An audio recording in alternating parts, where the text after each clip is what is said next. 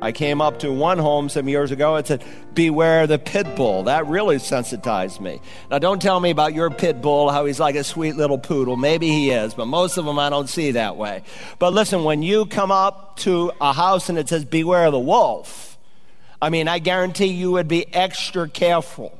And so Jesus is trying to sensitize us because he knows that such people exist. Welcome to Search the Scriptures, the Bible teaching ministry of Dr. Carl Broggi, Senior Pastor of Community Bible Church of Beaufort, South Carolina. We're nearing the end of our study in the Revelation, and last week Dr. Broggi took a little departure from chapter 22, where we'd been, to present a message entitled, Is Your Conversion Real? This message is intended to prepare us for the final verses of our Revelation study and as we pick up, Pastor Carl is in the Gospel of Matthew, chapter 7, looking at the Sermon on the Mount and the passage dealing with the broad and narrow roads. Very often, as you truly, genuinely identify with Jesus, you will be rejected. The King James calls it the straight and narrow way. And the multitudes here that are on the broad road, they're carefree. They think everything is fine and they give no thought for the fact that they're headed for an eternal precipice that once they have crossed that line, they will never be able to cross back over. And so the narrow road is a road where people have changed their mind. Now, we might ask a question why is the gate so narrow and why are there so few people who are on it? And the answer is very simple. The small gate, the constricted gate, as we might render it, is so straight that there's no room for any kind of deviation. It has boundaries. Why? Because truth is not something you make up, it's something you discover. It is something that God has revealed in His holy, infallible word. There's no room for a self righteous lifestyle. There's no room for selfish ambition. There's no room for a person who's not willing to renounce their sin because until you're willing to change your mind about sin, Metanoia, metanoeo, the verb and the noun means to change your mind. We render it repent. Unless you are willing to repent, you'll perish. And I say willing, not able, willing. People make sometimes repentance a work. It is not a work. The one who sins is a slave to sin. But you must be willing to change your mind about sin. Call what God calls evil evil, or you have no need for a genuine savior. Savior. And when you enter this narrow road, it's like entering a turnstile into a stadium. Only one at a time, because only you can make that decision. Your parents cannot make it for you. You're not a Christian because your grandparents are. Each one of us must make a personal decision for Jesus Christ. Now, you see, the people who are on this road have discovered that they have a need for a kind of righteousness that they can never, ever earn. The key verse in the whole sermon found here in Matthew 5 through 7 is Matthew 5 and verse 20. Jesus said, For I say to you, that unless your righteousness surpasses that of the scribes and Pharisees, you shall not enter the kingdom of heaven. You see, the Pharisees had a righteousness that was outward. They were mo- the most religious people of the day. Three different times during every day of the week, they went to the temple, they prayed for an hour, they fasted two days out of seven, they gave a tenth of all that they had. It was a righteousness that was only outward but it never touched the heart. And God wants us to understand that the kind of righteousness we need is so high, you cannot achieve it on your own. The truth is, as Jeremiah 17 in verse 9 brings out, the heart is more deceitful than all else and desperately sick. Who can understand it? People say, well, I just follow the inclinations of my heart. I just follow my conscience. Your conscience can be seared. It can become callous. It can become an unreliable guide. And so people who are on the narrow way recognize they need a different kind of righteousness that comes from a birth from above. Jesus said it this way Truly, truly, I say to you, unless one is born again, he cannot see. He'll say a few verses later, he cannot enter the kingdom of God. If you want to see God's kingdom, perceive and understand it with spiritual eyes, you need a birth from above because a natural man does not understand the things of the Spirit of God. If you want to enter God's kingdom, if you want to see the inside of heaven, you must be born from above. That's the only option. It's a narrow option, but that's the nature of truth. People say to me on occasion, Pastor Broggi, you are just so narrow minded. I actually take that as a compliment because that's what Jesus is speaking about. Jesus was a very narrow minded person when he asked us to come through the narrow gate. But if you're God in human flesh, you can be narrow minded because everything that you say is absolute truth. And if you are a Christian and believe what the Lord Jesus said, then you must be narrow minded. You see, the broad road is a well traveled road, it is a crowded road because it's a deceptive road. Twice over, Solomon says in Proverbs, there's a way that seems right to a man, but its end is the way of death. This is why God said in Jeremiah 21, Thus says the Lord, Behold, I set before you the way of life and the way of death. Jesus put it this way in his narrow minded way in John 14, 6. I am the way. And of course, when he said, I am the way, he made every other way a dead end street. He said, I am the truth. And when he said that, he made every other system a lie. And when he said, I am the life, he made every other way a way to death. No one comes to the Father but through me. That's narrow. Now, listen, there is a lot of people today who want to broaden the straight and narrow, but the Lord Jesus did not preach that way, and neither will I. And if that bothers you, don't take it up with me, take it up with God. Say, God, when you wrote John 14, 6, you were obviously misinformed.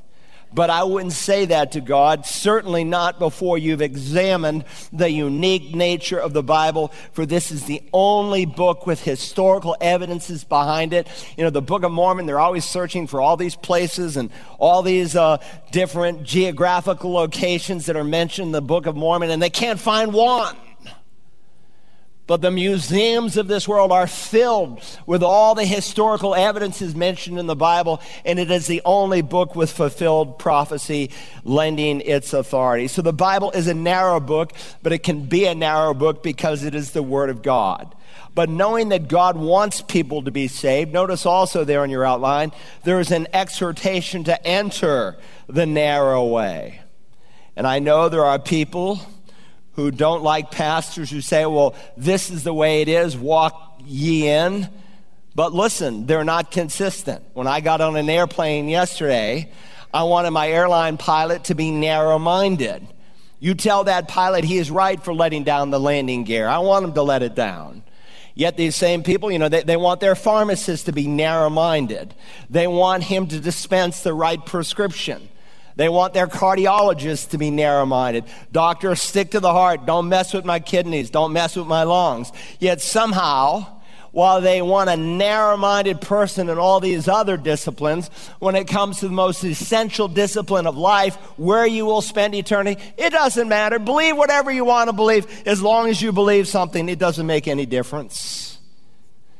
So, here in verse 13, Jesus invites us to enter by the narrow gate. Why? Because there's a decision that you must make. Now, as I look around this congregation, we all basically look the same. But understand, God doesn't look at outward appearances, God looks at the heart. Our tendency is to classify people horizontally. We speak of upper class and middle class and lower class. We speak of rich and poor, young and old, black and white and Asian. And we make all these horizontal classifications. But God always measures people vertically. In God's economy, there are only two classifications of people those who are on the broad road and those who are on the narrow road. Those who bear good fruit, those who bear bad fruit. Those who are good trees, those who are bad trees. Those who are wise men, those who are foolish men. Those who receive Christ, those who reject Christ. One who is on the road to heaven, the others who are on the road to destruction. You can't remain neutral.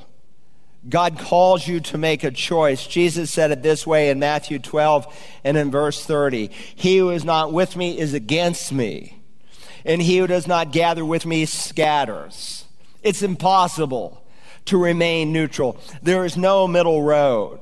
Now, people don't like that. People want to be uncommitted. And so, in virtually every survey you take, there's yes or there's no or there is undecided.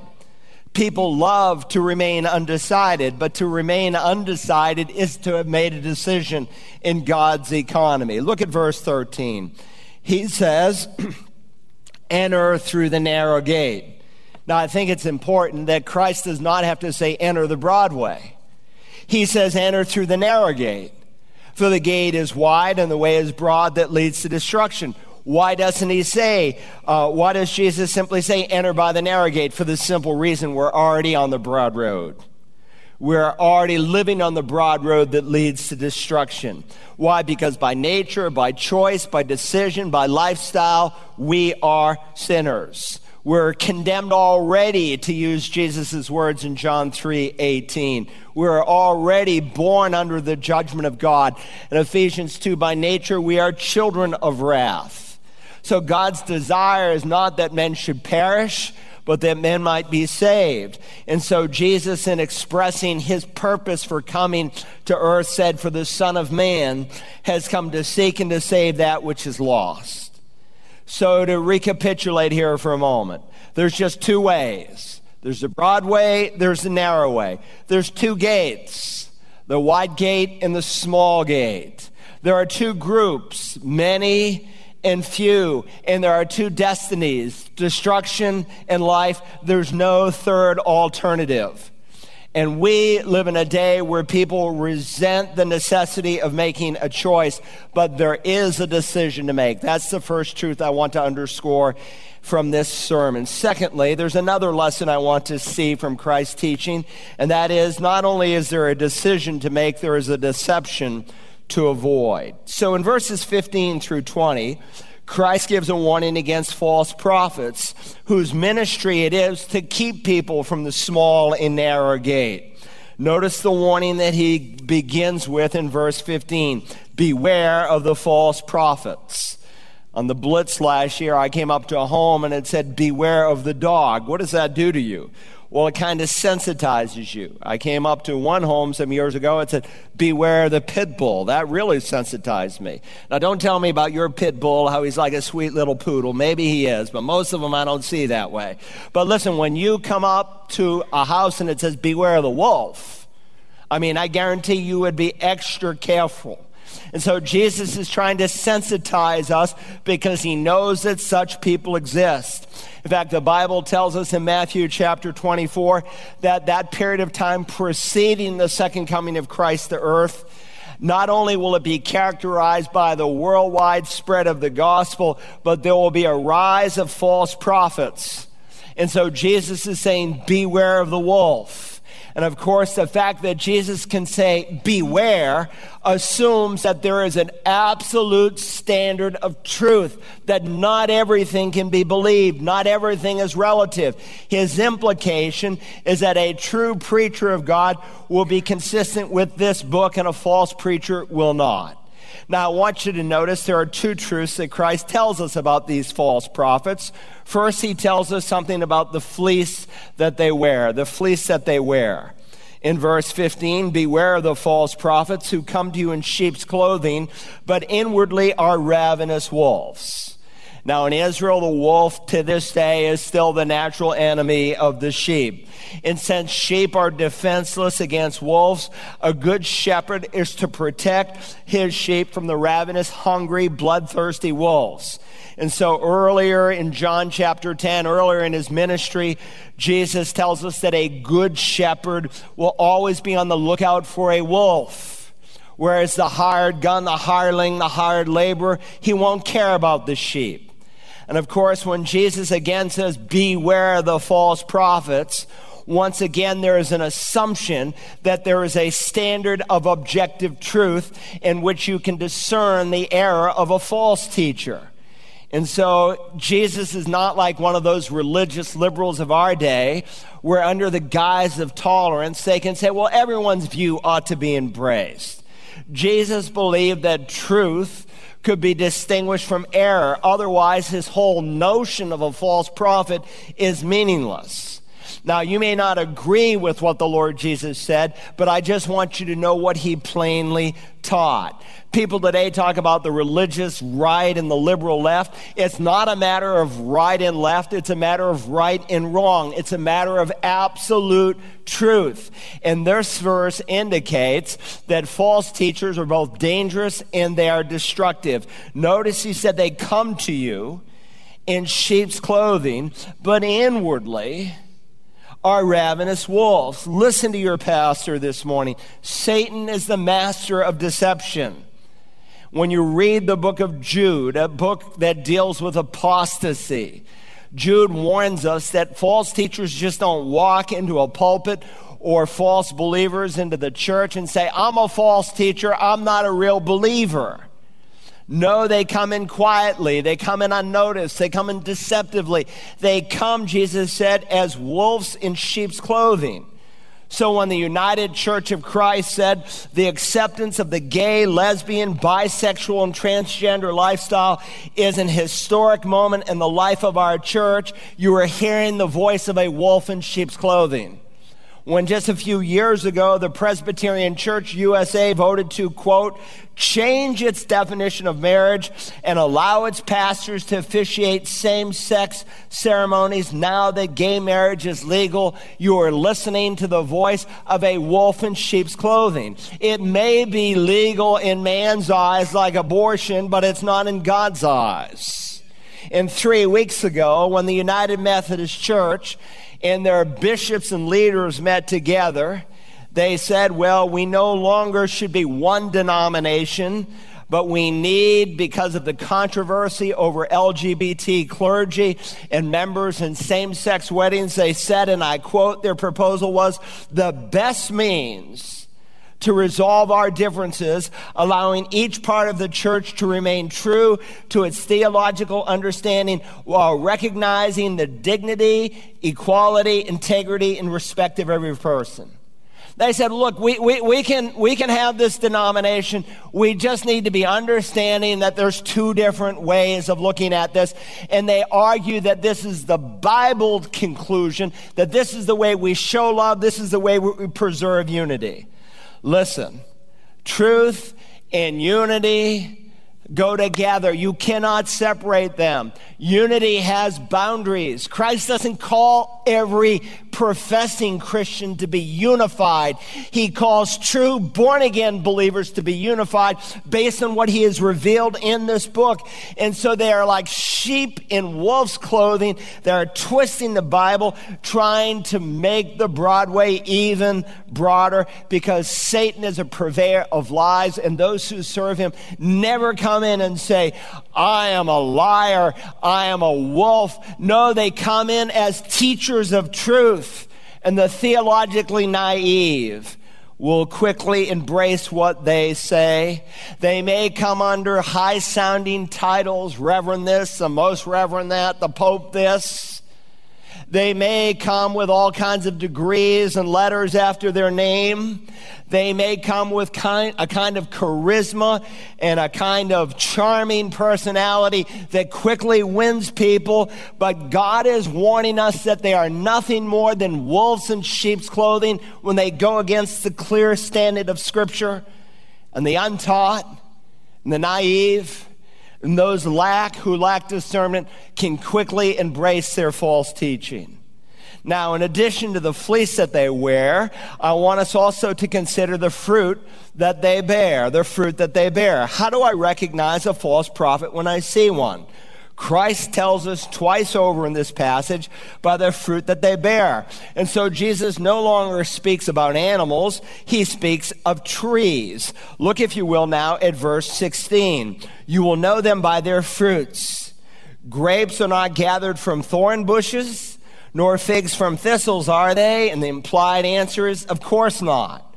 And so, while in the first example, a wolf can disguise himself, a tree cannot. Harmful weeds like thorns and thistles cannot produce edible fruit like grapes and figs. And so here in verses 17 and 18, Jesus is calling us to be discerning. Notice, so every good tree bears good fruit, but the bad tree bears bad fruit. A good tree cannot produce bad fruit, nor can a bad tree produce good fruit.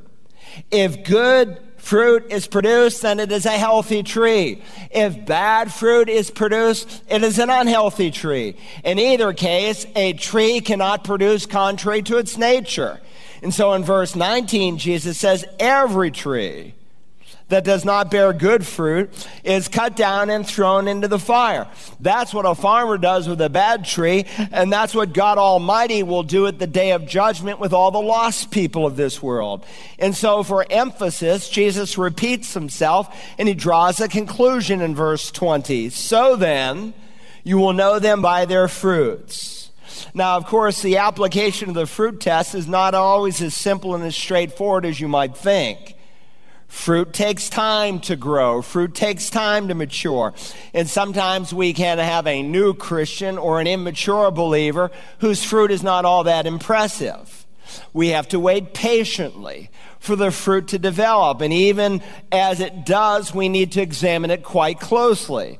From a distance, a tree might look healthy but as you get up close and you examine the truth, you might find the wormhole or the presence of disease or, or some kind of unhealthy aspect to the fruit. And so Jesus wants us to carefully examine what a teacher may say. It's not a super, superficial observation of his teaching. You need to sometimes look very closely because he can use the language of historic Christianity with a different, defi- a different dictionary to define the words.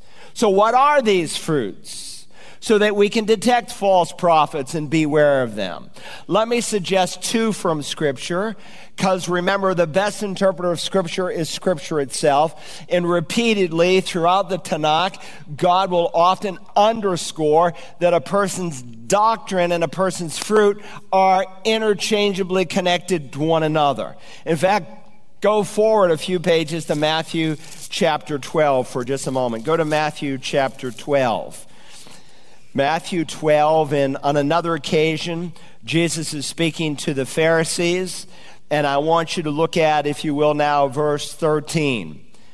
Jesus said there, either make the tree good and its fruit good, or make the tree bad and its fruit bad, for the tree is known by its fruit. You brood of vipers, how can you, being evil, speak what is good? For the mouth speaks out of that which fills the heart.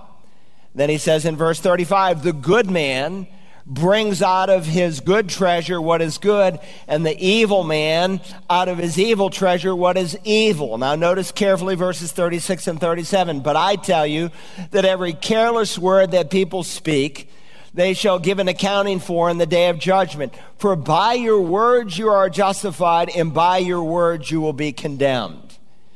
Now, the Pharisees were the teachers of the day, and their mouths were filled with false teaching, and so they condemned themselves. Christ's point is clear. A man's heart is revealed by his words. And so, just as a tree is known by its fruit, even so a teacher is known by his teaching. And one of the common traits of a false teacher is that he has an amoral optimism. And you see this underscored over and over and over again. He paints the love of God and the mercy of God and the tolerance of God, but he never mentions the justice of God and the wrath of God and the condemnation that sin brings. The prophet Jeremiah said this in his day in Jeremiah, the 23rd chapter. Thus says the Lord of hosts. Do not listen to the words of the prophets who are prophesying to you. They are leading you into futility. They speak a vision of their own imagination, not from the mouth of the Lord. They keep saying to those who despise me, The Lord has said you will have peace. And as for everyone who walks in the stubbornness of his own heart, they say, Calamity will not come upon you. And of course, such false teaching was a tremendous disservice to the Jewish people in Jeremiah's day because it developed a false sense of security that they were okay. And it lulled them to sleep in their sin. And there was a failure on the part of a false teacher to warn people that judgment is real. God is love, but He is a consuming fire, and someday He is coming to indeed deal with sin and to judge it. So I don't think it's accidental that as Jesus speaks here of false prophets here in the Sermon on the Mount, that he is speaking of it in the context of two gates, and two ways, and two crowds, and two destinations. And one of the things that false prophets do also is they tend to blur the way of salvation. In fact, they almost create a middle road, a non committal road. You don't really have to decide. You can hold on to your sin. You can hold on to your own way. You can follow the inclinations of your heart. You can be the master of your own fate. And then you have some liberals who would dare to even contradict the plain teaching of Holy Scripture. It doesn't matter what road you're on as long as you're on some road, because in the end, they argue it all leads to heaven and I want to tell you, it is essential that every born again, blood bought child of God mature in their faith. And that has to happen through expository teaching. That is the only way you can ground people. And all this nonsense and psychobabble and love languages and all these personality tests and everything else, critical race theory and intersectionality and all these outside tools we are bringing into the church go against the clear teaching of Scripture, and it will never help you to mature and get grounded in your faith. You cannot be a mature Christian. You cannot claim you are grown up and lack discernment. Listen to what the writer of the Hebrews says concerning him, speaking of Melchizedek. We have much to say, and it is hard to explain since you have become dull of hearing. For though by this time you ought to be teachers, you have need again for someone to teach you the elementary principles of the oracles of God and you have come to need milk and not solid food. This is why, by the way, it is absolutely essential that when men are chosen to lead the church as elders, that they are spiritually mature men, well grounded in healthy doctrine. Then he says, For everyone who partakes only of milk is not accustomed to the word of righteousness, for he is an infant. But solid food is for the mature, who because of practice have their senses trained to discern good and evil. You cannot claim to be a mature Christian and lack biblical and theological discernment because a mature Christian is a discerning Christian. Tomorrow we'll conclude our message titled, Is Your Conversion Real? If you'd like to listen to it again in its entirety, or would like to listen to any other messages from this or any of our other series, use the Search the Scriptures app for smartphones and tablets, or visit us online at searchthescriptures.org. You can also order a CD or DVD by calling 877 787 7478. And today's program is number REV68. Search the Scriptures is made possible through the prayers and financial support of listeners like you. Tomorrow, the conclusion of Is Your Conversion Real? Join us then as we search the Scriptures.